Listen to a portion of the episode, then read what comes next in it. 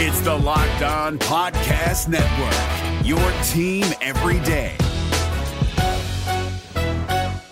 Kyle Crabbs here, host of Locked On NFL Scouting. Join Joe Marino and me every day as we provide position by position analysis of the upcoming NFL draft. Check out the Locked On NFL Scouting podcast with the Draft Dudes on YouTube or wherever you listen to your favorite podcasts. Who they think they're gonna beat them Bengals? It is the Locked On Bengals podcast with your hosts Joe Goodberry and Jake Liskow. Find us on Twitter at Joe Goodberry and at Jake underscore NFL. Please like, subscribe, and share as we try to grow this community and pump out daily Bengals content just for you.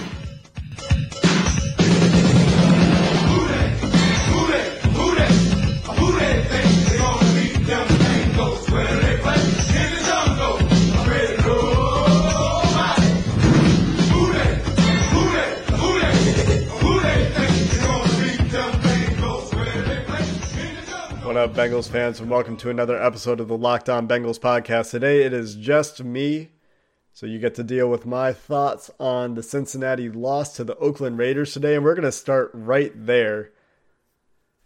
Ryan Finley and the Cincinnati Bengals remain grounded in Oakland in his second career start. The Bengals matched the worst start to a season in franchise history at 0 10. The Cincinnati Bengals lose to the Oakland Raiders 17 to 10 in a game when Ryan Finley could never get it going. He finishes the game 13 for 31 for just 115 yards. That works out for Finley to a 41.9% completion percentage and only 3.7 yards per carry. Both of those numbers are significantly worse than what he did against Baltimore when he completed 53% of his passes for 5.6 yards per attempt, and neither of those marks are very good at all. Finley again in this game turned it over twice with an interception and he lost a fumble. He took five sacks. Was not a very good game for the Cincinnati offensive tackles who were repeatedly just beaten again and again, mostly by Maxx Crosby, who had a total of four sacks and three other tackles for a loss to go along with four quarterback hits. And what's got to be one of the best games any rookie edge rusher has put up this year, including Nick Bosa, who's been absolutely fantastic for San Francisco. On the defensive side of the ball, however, for Cincinnati, they held the Raiders to just 17 points. Some really good performances from the defensive line, which had three sacks of its own. Carlos Dunlap, Geno Atkins, Carl Lawson, and Sam Hubbard, all of the starters, really, the guys that play a lot of snaps on the defensive front, contributed either with a sack or with pressures or with tackles for a loss. And Josh Tupou had an incredible game, especially for a nose tackle. He had five solo tackles, a lot of those of the run stop variety, and had a tackle for loss. Really great game, I think, for Josh Tupou, who this season has been one of the best overachievers, I would say, on the entire Bengals roster. From a fringe nose tackle guy to a player who has made some really memorable plays this season, had a forced fumble on Josh Jacobs in this game that the Bengals recovered on their way to just the second time this season they've led a game by a touchdown to zero. The other time was when Brandon Wilson returned the opening kickoff against the Baltimore Ravens for a touchdown. So the second time this season, the Bengals go up 7 to 0. Starts with Josh Tupou forcing a fumble after Ryan Finley gives it up on a strip sack. Joe Mixon goes on to really will the Bengals to that first touchdown. He was running the ball very well early in this game, and credit Zac Taylor in that perspective at least. This team has found a way to attack the last two weeks in the running game. They've started using toss sweep plays, and it's been very effective. Mixon is using his acceleration to get outside, and the blocking has been just good enough. While not great, to open up lanes for Mixon to use his acceleration and speed to gain chunk yardage. He finished the game with just 15 carries, but he ended up with 86 yards, averaging 5.7 yards per attempt. That includes a 30 yard long rush, and this was added by Giovani Bernard, who had three carries for 30 yards, averaging 10 yards per carry. Tyler Boyd took a little end around, a little reverse play for 10 yards. And Ryan Finley himself, the best thing Finley did today, I think, was run the ball. He scrambled for 47 yards on just three carries. So in total, the Bengals ended up with 22 carries for 173 yards, which is 7.9 yards per rushing attempt. On the other side, Finley threw for 115 yards on 31 passes, and he took five sacks for a loss of 42 yards. If you include sacks in his yards per attempt and instead call it yards per dropback, the Bengals averaged less than three yards per pass play. There's no way that at this point, Ryan Finley is even close to the quarterback of Andy Dalton. At this point in the season, I would say that Ryan Finley isn't even as good of a backup as we thought he might be. He is struggling to throw outside the numbers. He's struggling to throw with any kind of velocity deep. He threw an interception on an attempted back shoulder throw at the end of the game there. He's trying to get it to Alex Erickson, but couldn't put enough touch on it, couldn't locate the ball well downfield. Should have thrown a pick six that, again, the Raiders' corner sat on an out route, far hash, and there's just not enough mustard on the ball. It doesn't get out there fast enough because the corner plenty of time to make a break on the ball, and he just drops a should have been pick six. So Ryan Finley really had a pretty bad football game, not helped by the offensive tackle play. They had their hands full with Maxx Crosby. And outside of that, the play calling might have gotten a little bit skewed and a little bit pass happy in the second half in a game when the running game was working very well. The defense, to reiterate, played well enough. They only gave up 17 points. Defensive line played really well. There were some issues in the secondary, but by and large, you give up 17 points. You got to give your offense the lion's share of the blame. And that's how this one goes down. The Bengals dropped to 0 and 10, 10 to 17 to the Oakland Raiders in their last trip to the black hole. Guys, let's talk about sex. Now you can increase your performance and get that extra confidence in bed. Listen up. BlueChew.com. That's blue like the color blue. Blue Chew brings you the first chewable with the same FDA approved active ingredients as Viagra and Cialis. You can take them anytime, day or night, even on a full stomach. And since they're chewable, they work up as twice as fast as a pill, so you can be ready whenever an opportunity arises. Let me tell you, we get free samples, and if you think Marshawn Lynch has a good stiff arm, you've seen nothing yet. Blue Chew is prescribed online and ships straight to your door in a discreet package. So no in-person doctor visits, no waiting at the pharmacy, the, and best of all, no awkwardness. They're made in the USA, and since Blue Chew prepares and ships direct, they're cheaper than the pharmacy. Right now, we've got a special deal for our listeners. Visit bluechew.com and get your first shipment free when you use our special promo code LOCKED ON. Just pay the $5 shipping. Again, that's B L U E Chew.com. Promo code LOCKED ON to try it free. Blue Chew is the better, cheaper, faster choice, and we thank them for sponsoring the Locked On Bengals podcast. Listeners to this show know that Joe and I think that the Bengals will be best served picking number one overall and drafting their quarterback. Our friends at the Kimpton Miami Luxury Hotel, newly renovated, is calling on all Bengals fans to cheer their team on to victory or the first pick of the draft if you listen to this podcast. And you do. Located in the middle of downtown Miami, minutes to the hottest restaurants and bars, infinite options for you to enjoy and escape the cold. And it's only 10 minutes to the beach and 20 minutes to Hard Rock Stadium where the Bengals will play Miami in the battle for that first overall pick, which at this point looks like it'll be Joe Burrow unless things change. If you needed any other reasons to make the trip outside of escaping winter and watching the team in its most important game this year, the Epic Kimpton is offering special discounted rates of just $149 per night. Use code UG9. That's code UG9 at the Epic Kimpton Miami for $140 a night. On top of that, our friends at the Epic Kimpton reached out to the Dolphins and got you friends and family rates on tickets. Go over to the Locked On website or our, check out our Twitter account for discounted rooms and tickets. The average low in Miami in December, by the way, 65 degrees. Go check that out. Again, use code UG9 for 149 a night at the hotel and check out our Twitter page for a link to $35 tickets if you want to go down to Miami and watch this game. And so the Bengals lose, they drop to 0 10. I'm going to take some time here to talk about the things that went well for the Bengals. I want to start out with the positives here in the first segment. It really isolates to the defensive line, and I think Joe Mixon had a very, very good game. Look at player by player on the defensive line because I think they all had contributions that are worth talking about. Carl Lawson had his first sack of the game, just beat the left tackle outside, almost got a strip sack on Derek Carr. Shocked he actually held on to the ball. It was a really good swing at the ball, really good awareness from Derek Carr to hold on to it there. So nice to see Carl Lawson get back out there, just win running around the arc, getting his sack, almost a strip sack in this game against Oakland.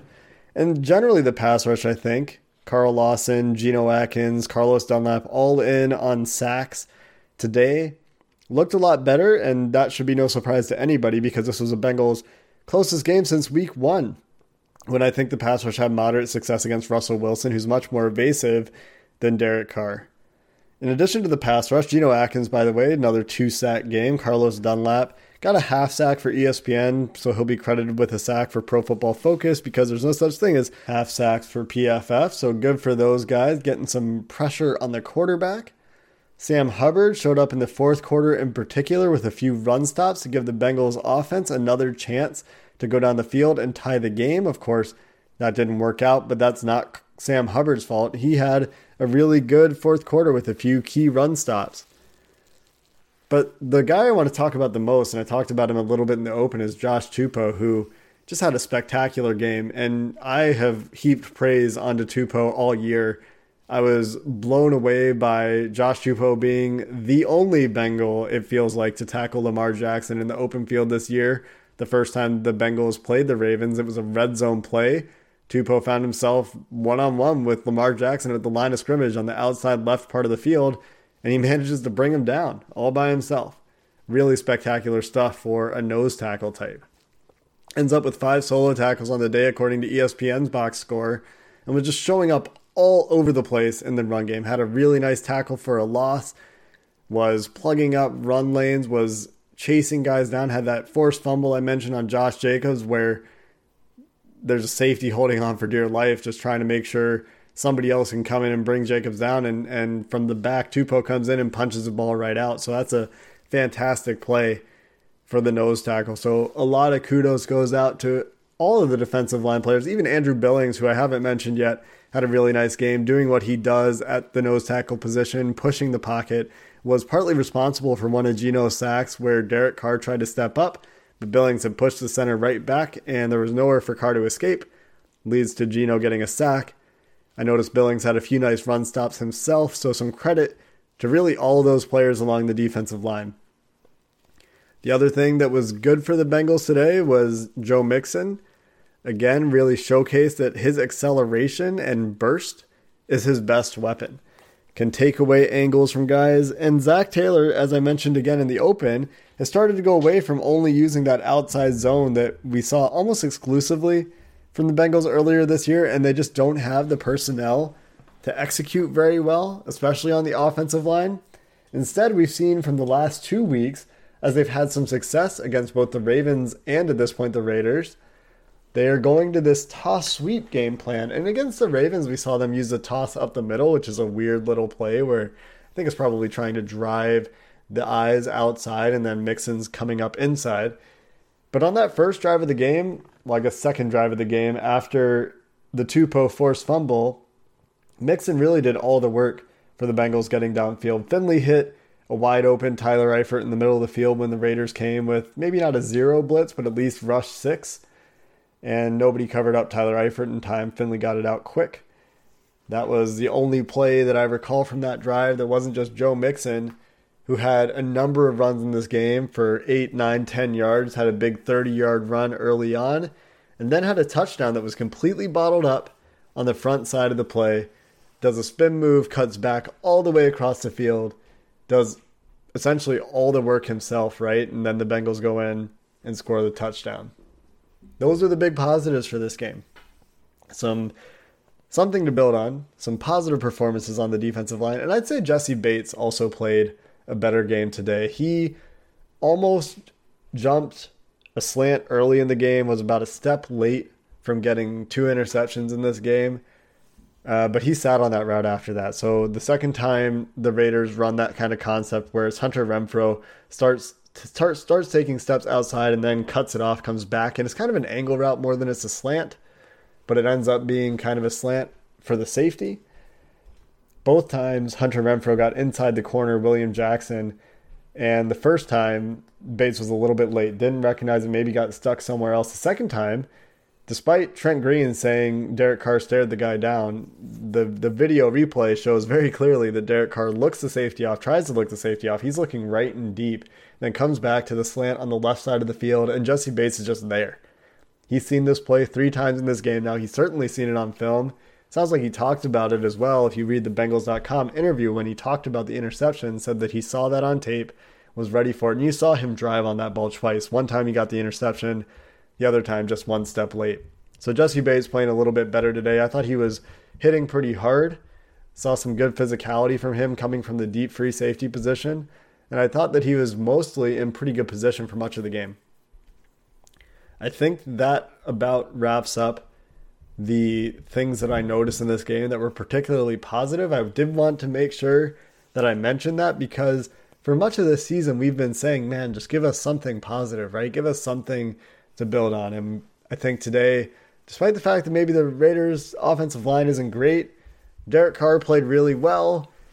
The Raiders are a team that are right in the middle of the playoff race, and the Bengals only lost on the road, where the Raiders have been very, very good at home. Lost on the road by just a touchdown, had a chance to go down and tie it there at the end of the game, left a lot of points on the field, really, especially running the ball as well as they were. Just couldn't get out of their own way passing the ball, and that's where we're going to go next. We're going to talk about Ryan Finley and his passing performance here in just a minute, but I do have something to tell you about first.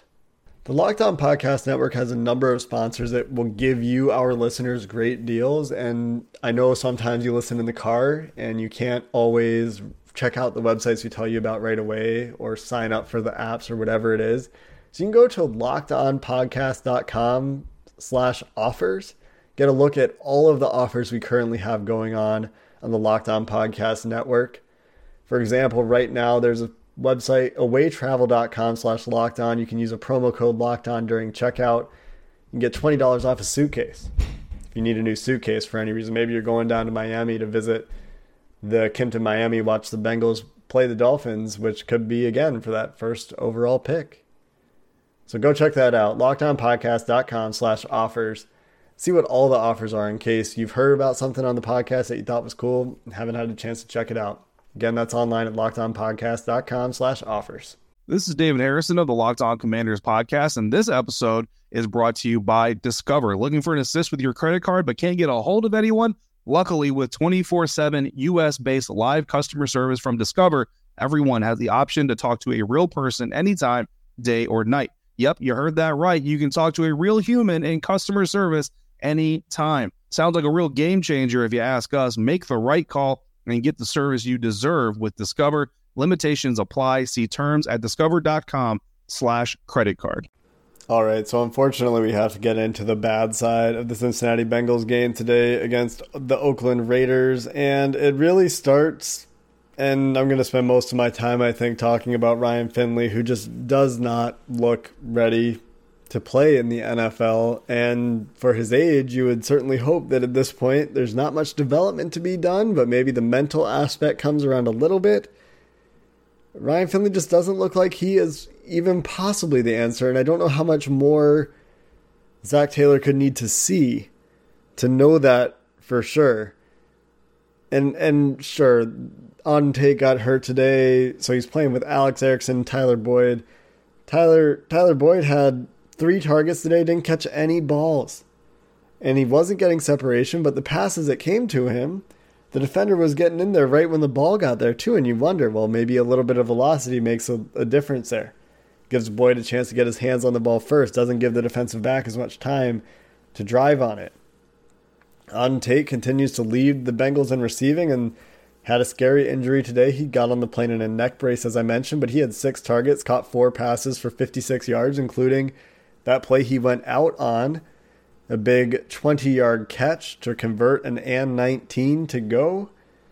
Gave up his body, converted the play, didn't end up leading to anything, but good for Auden Tate. Eifert, like I mentioned, had a 18 yard catch against a zero blitz. Gio and Joe, the running backs, caught one pass each for 16 and 17 yards, respectively. Joe Mixon had a drop. Sounds like Zac Taylor thinks that they left some yards on the field in the screen game, be that because of this design of the screenplays. It continues not to even ask the offensive lineman to chip anybody, or the drop from Joe Mixon there, or errant accuracy. Even on the short throws, I thought Ryan Finley struggled with his accuracy.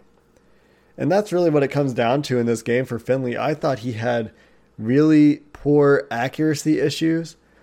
And of course, he just wasn't throwing the ball downfield. They th- they took a couple shots downfield. One of them, notably to Damion Willis on the fourth and four, that pretty much ends the game. Just puts up a jump ball essentially. Willis gets one hand on it, has a chance to bring it in, but I mean that throws into double coverage. It doesn't necessarily give Willis the best chance. I mean, even Finley after the game said, I need to throw a better ball there. Kind of makes you pine for the days of Andy Dalton, where his at least adequate arm strength gets the ball to its target. He threw an interception, he gave up a strip sack fumble. A lot of you want to blame John Jerry for that, and I won't fight you hard on it, but you know, that's one of the strengths of his game, Ryan Finley. He's supposed to have this good pocket awareness, and he doesn't seem to have any idea that there's pressure coming on his blind side, knocks the ball loose. So, not good on that front either. But the tackles also played just really, really poorly. Worth talking about that again. Maxx Crosby, who's a guy that Joe and I had really high on our draft board actually was very very productive in college had four sacks three tackles for a loss and four more hits on ryan finley there just was nobody neither of the tackles were having anything to do with blocking maxx crosby dion jordan yeah that dion jordan the guy who hasn't been able to stick anywhere he had a sack too and another qb hit not a good day for the tackles at all and I think to add to that, I think Shawn Williams had a pretty shaky day. He missed some tackles. Looks like there was a coverage bust where Nick Vigil tried to hand off the tight end on the early touchdown for the Raiders to Shawn Williams, but Shawn Williams kept running across the back of the end zone with his guy.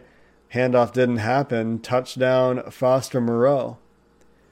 And that's the kind of mistake that you can't have when apparently giving up just 17 points isn't enough for your offense, who just again, just absolutely miserable for the offense this entire game. The Bengals possessed the ball for only 24 minutes and 38 seconds, despite running the ball really well. They got away from the run in the second half. Oakland had the ball for 35 minutes and 22 seconds. They also ran the ball pretty well, but I think the Bengals' run defense was pretty good. All things considered, with how good Josh Jacobs is, he had 23 carries for 112 yards but the Raiders on the whole had 34 carries for 113 yards. So the, the Raiders added to Josh Jacobs' 23 carries another 11 carries that went for one yard. So when Josh Jacobs wasn't carrying the ball, the Raiders only averaged, what, 0.1 yards per rush, essentially no gain. The Bengals held Josh Jacobs roughly to his season average, 4.9 yards per carry. He's averaging 4.8. He got loose for 120 yard run was essentially having a very similar day to Joe Mixon, but just had more quantity. Ended up with 23 carries as the Raiders were leading down the stretch, and they needed to bleed some clock. Darren Waller predictably had a pretty good day, five catches for 78 yards. Germaine Pratt in coverage got lost on Waller once, missed a tackle in the backfield at one point as well on Josh Jacobs. So another day where you, I guess, chalk it up to learning experience for Pratt, who was in a bit of a rotation with uh, Hardy Nickerson, who comes up off the practice squad, and Hardy Nickerson was playing early in the fir- in the first quarter. Germaine Pratt did play a lot in this game, though, which you need to see. He's essentially the only rookie they had out there in this one, so nice to see him getting some playing time. And I guess not the only rookie. There's also the undrafted receivers, Willis, who had one target coming up off the practice squad, and Stanley Morgan, who was invisible on offense. Totally invisible. Alex Erickson, by the way, targeted five times, had one catch. Actually, had, yeah, one catch for zero yards, tackled right at the line of scrimmage. That was another play when the Bengals probably had a miscommunication blocking, and I think Maxx Crosby was coming free. And Finley just has to dump it off into the flat uh, to his hot guy uh, on on an unblocked play, and Erickson caught it but got tackled right away. CJ Uzomah had two catches on five targets for five yards, and I thought Uzomah was he was he was a target of a lot of short passes that Finley was errant on. He was putting him behind. So not a very good day for the offense. The secondary I thought struggled. Derek Carr, 25 of 29, 10.1 yards per attempt. Yet he did throw the one interception to Jessie Bates. He was sacked three times, but overall, I mean, you complete 25 of your 29 passes. You're having a good game. The secondary was not winning their matchups, and even when the defensive line was getting pressure, Carr was finding guys open. And Carr made some really good throws in this one, but there's also just space for those throws to be had. So, a game where there are some positives coming out of the game. Joe Mixon, good game for him. Didn't notice the interior offensive line a ton. We'll have to go back and see how they played. But the pressure was really coming from the edges, so I have a suspicion that the interior offensive line played well. Something that we'll have to see upon rewatch and see what Pro Football Focus thinks to give us that extra data point, that extra reference point. And the defensive line, I thought, played really well, and Jessie Bates finally started to flash a little bit of what we saw from him as a rookie. So, some positives, a lot of negatives, a lot of the same negatives we've had all year. Bad quarterback play. This team needs a quarterback. Bad tackle play. This team needs at least one tackle if Jonah Williams is ready to play next year. And I personally would love to see Lou Anarumo stop using their pass rushers in coverage. There was a play where I think Darren Waller had a pretty nice catch down in the red zone, more than 10 yards. And they were using Carl Lawson in a bump coverage over Waller and then he drops into his zone. So instead of rushing the passer, he bumps Waller ineffectively, drops into his zone, releases Waller into space, and he's wide open. Gets gets the Raiders down inside the five yard line. So stuff like that, stuff like leaving these linebackers on islands in coverage, it's just getting picked on every time. There's another play I remember where Derek Carr quickly identifies that Brandon Wilson is manned up in the slot and he just picks on him right away. Third down conversion, easy does it. So there's just stuff that's really easy to recognize pre snap, and opposing offenses are taking advantage of schematic deficiencies, in my opinion, from this Bengals defense. And yes, certainly better athletes, better players can make some of these plays, but when you don't have them, you have to coach to what you have, you have to call plays to what you have, and instead the Bengals just seem to be getting exploited week after week. Again, best game of the year for the defense from a points perspective. They had two takeaways, held the Raiders to 17 points, gave up just under 400 yards, which I guess is okay for this team, but a lot of room for improvement, especially in the secondary, obviously at linebacker. And we'll see how they do next week. You'll get Joe's thoughts tomorrow. He'll be back for at least a segment. We'll get some more insight as the PFF grades roll in, give us things to check out when we rewatch the game to the extent that we rewatch the game. And I guess the last thing I'm going to talk about here for just a second is Tua Tagovailoa had a very scary injury in his game against Mississippi State on Saturday. Broke his hip, dislocated his hip. Reportedly had a a wall fracture as well, which is reportedly similar to the injury that Bo Jackson had. But the Alabama training staff, medical staff, the football program released a statement that said the injury was reduced at the stadium. And I think he was due for surgery today, Sunday. Didn't hear anything about how that surgery went, but the medical staff in Alabama did say that he's expected to make a full recovery. He will have plenty of time until the combine at this point. He's done for the year really unfortunate because he's fun to watch play football. And we'll have to see if he's healthy at the combine. That's going to be a big question. But it is a big deal that they managed to reduce the injury, reset the hip at the stadium before they had to helicopter him to a nearby hospital. He went to Birmingham and he's hopefully going to get the best treatment they can get. hopefully that guy gets a chance to go on and make money for being a great athlete because as you all know college athletes are not paid and this kid's also close to realizing a lifelong dream had a good chance of being a top quarterback picked in the NFL draft and you hope I hope he still has a chance to prove that he's healthy enough to be picked there because before this injury he was still my QB1 despite how good Joe Burrow's been the age difference still made Tua my QB1. So, for personal reasons, for myself, for the Bengals, for wanting to see him be a Bengal, for his own sake, for being a kid who is close to playing quarterback in the NFL at the highest level, who has been excellent for Alabama, who deserves all these chances, you hope he just recovers. And I hope he does. Modern medicine. Do your thing. That's going to do it for this episode of the Locked On Bengals podcast. Joe is still working nights tomorrow, but you will get one segment from him, barring unforeseen scheduling issues. Until then, Bengals fans, the Bengals still own the number one pick in the NFL draft if the season were to end today, and so you can go into the night or day having a good one. Hey, Prime members, you can listen to this Locked On podcast ad free on Amazon Music. Download the Amazon Music app today.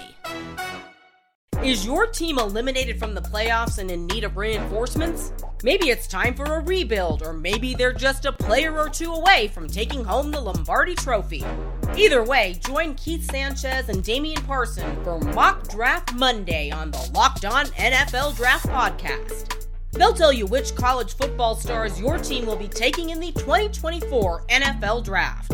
Check out Mock Draft Monday on the Locked On NFL Draft Podcast, part of the Locked On Podcast Network. Your team every day.